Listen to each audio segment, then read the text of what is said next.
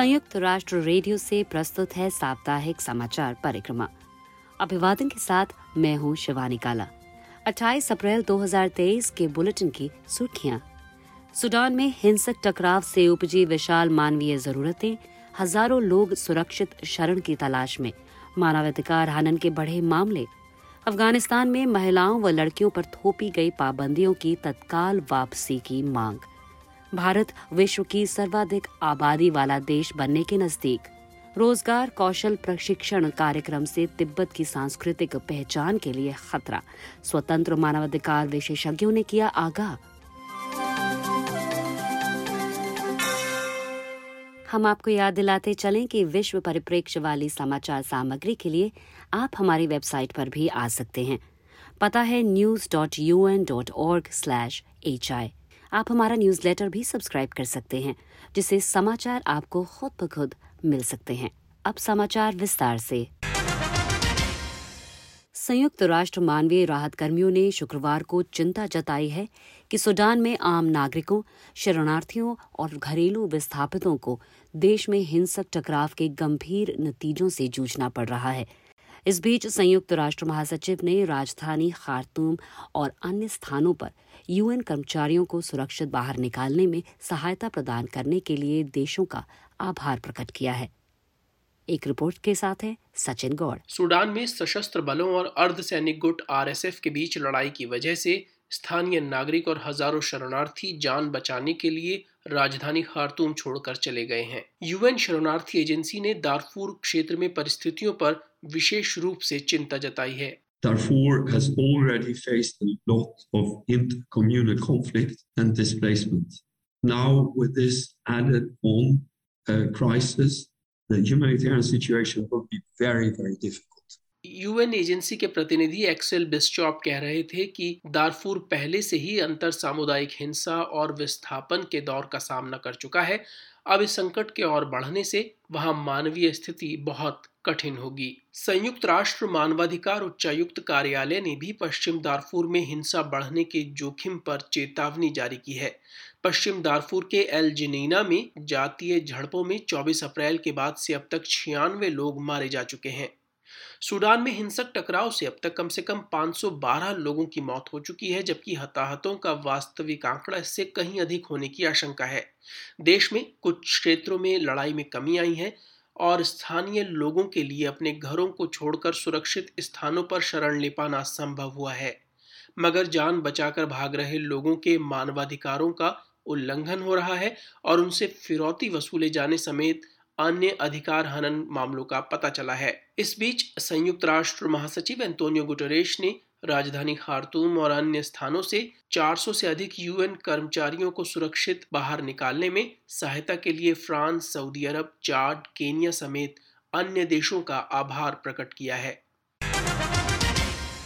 संयुक्त राष्ट्र सुरक्षा परिषद ने गुरुवार को अपने एक अहम प्रस्ताव में अफ़गानिस्तान में तालिबान प्रशासन द्वारा महिलाओं को संयुक्त राष्ट्र के लिए काम करने से रोके जाने की निंदा की है और तत्काल उन नीतियों व कदमों को वापस लेने का आग्रह किया है, जिनसे महिलाओं व लड़कियों की बुनियादी आज़ादी पर पाबंदी लगाई गई है।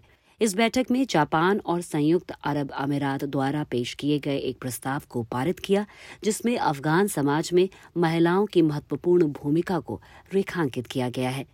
सभी देशों और संगठनों से आग्रह किया गया है कि वे अपने प्रभाव के इस्तेमाल के ज़रिए और यूएन चार्टर के अनुरूप इन नीतियों को तत्काल वापस लिए जाने की दिशा में तेज प्रयास करें।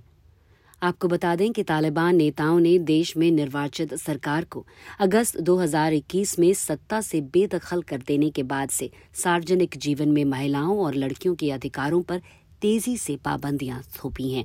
दिसंबर 2022 में पहले उनके गैर सरकारी संगठनों के लिए काम करने और फिर यूएन में महिला स्टाफ पर पाबंदी लगा दी गई। सुरक्षा परिषद के सदस्य देशों ने कहा कि ऐसी पाबंदियों से देश में मानवाधिकार और मानव कल्याण सिद्धांत कमज़ोर हुए हैं। संयुक्त राष्ट्र में जनसंख्या संबंधी डेटा मामलों के प्रमुख जॉन विलमोथ ने सोमवार को पत्रकारों से बातचीत के दौरान बताया कि भारत आगामी दिनों में चीन को पीछे छोड़कर विश्व में सर्वाधिक आबादी वाला देश बन जाने के करीब पहुँच गया है। इसी पर और जानकारी दे रही हैं अंशु शर्मा। निदेशक विलमोथ ने न्यूयॉर्क स्थित यूएन मुख्यालय में एक पत्रकार वार्ता के दौरान कहा कि चीन की आबादी अपने उच्चतम स्तर पर 2022 में पहुँची और अब उसमें गिरावट शुरू हो गई है। वर्ष उन्नीस सौ इकहत्तर में इन दोनों देशों में प्रजनन का स्तर लगभग समान था और प्रति महिला लगभग छह बच्चों का जन्म हो रहा था।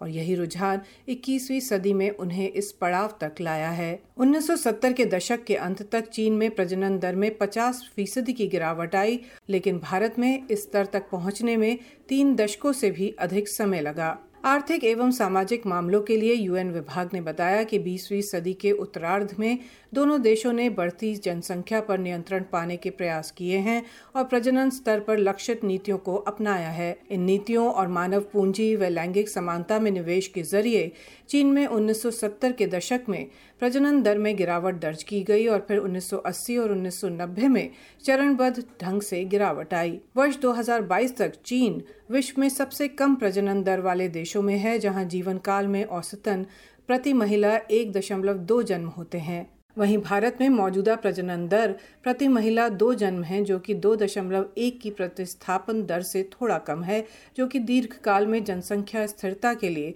ज़रूरी स्तर बताया गया है। यूएन विशेषज्ञ ने ज़ोर देकर कहा कि ये समय दीर्घकालिक दृष्टि से विचार करने और समाजों व पीढ़ियों के बीच एकजुटता को बढ़ावा देने का है।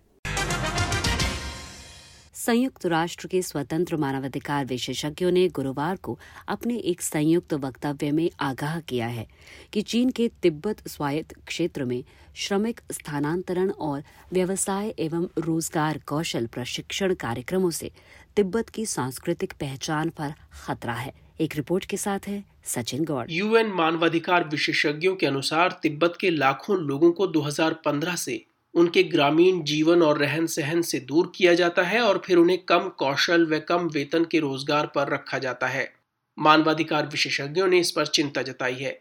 उनका कहना है कि वैसे तो इस कार्यक्रम को स्वैच्छिक बताया गया है, मगर असल में लोगों पर इसमें शामिल होने का दबाव डाला जाता है। उनके अनुसार श्रमिक स्थानांतरण कार्यक्रमों को एक व्यवसाय एवं रोज़गार कौशल प्रशिक्षण केंद्र के नेटवर्क के ज़रिए संचालित किया जाता है। वहाँ एक बेहद सख्त माहौल में सांस्कृतिक और राजनीतिक रूप से उनके दिलो दिमाग को प्रभावित करने की कोशिश की जाती है।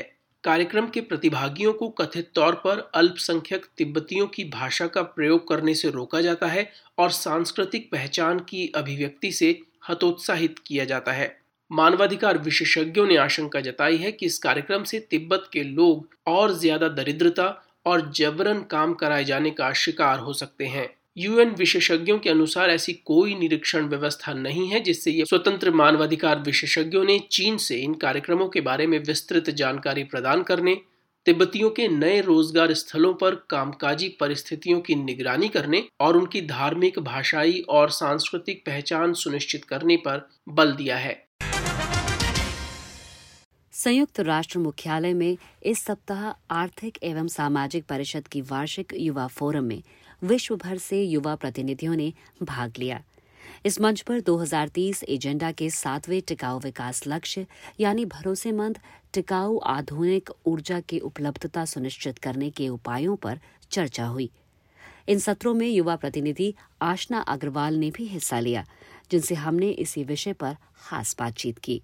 कई देशों के मंत्रियों ने अपने युवा के प्रोग्रामों के बारे में बताया। तो इससे काफ़ी आशा मिली कि सब देशों में जो इनकी गवर्नमेंट्स हैं वो इन इन सब चीज़ों को महत्वपूर्ण दे रहे हैं और उनके जो यूथ डेलीगेट हैं, उन्होंने भी बात करी उसके बारे में। तो इससे ये हमें पता चलता है कि ये काफ़ी महत्वपूर्ण टॉपिक है जिसके बारे में दुनिया में सब लोग बात कर रहे हैं और सब लोग चाहते हैं कि हम युवा को पीछे नहीं छोड़ सकते इस जंग में जो हम जीतना चाहते हैं क्लाइमेट चेंज या सस्टेनेबिलिटी सोसाइटी के अगेंस्ट आपके विचार में विभिन्न हितधारक समूह जो हैं, जैसे कि सरकारें हैं, व्यवसाय और NGO S D G seven लक्ष्य को प्राप्त करने की दिशा में वो युवाओं की किस तरह से मदद कर रहे हैं, उनको किस तरह साथ लेकर चल सकते हैं?